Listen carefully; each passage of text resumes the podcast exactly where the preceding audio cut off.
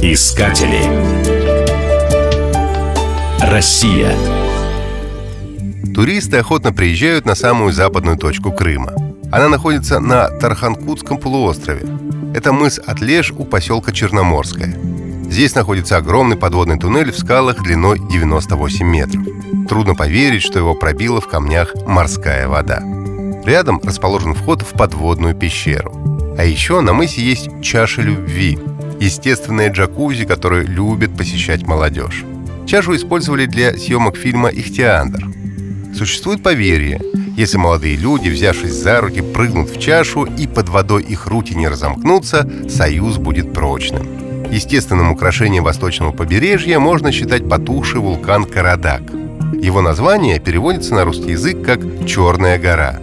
При определенном освещении она похожа на огромного ящера. Наверное, по этой причине и появилась легенда о карадакском чудище, которое жило в море у подножья горы. Самым причудливым скалам местные жители придумали имена Иван Разбойник и Лев.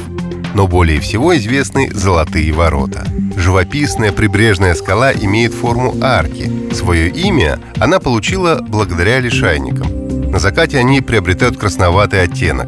Считается, что если на лодке проплыть сквозь арку, исполнится загаданное желание. Обязательно захватите фотоаппарат, если решите посетить ботанический заказник «Новый свет». Он известен великолепными горными ландшафтами. Гора Сокол издали напоминает птицу со сложными крыльями, которая меняет цвет в течение дня. При смене цвета нужно загадать желание. Оно непременно сбудется. Искатели. Россия.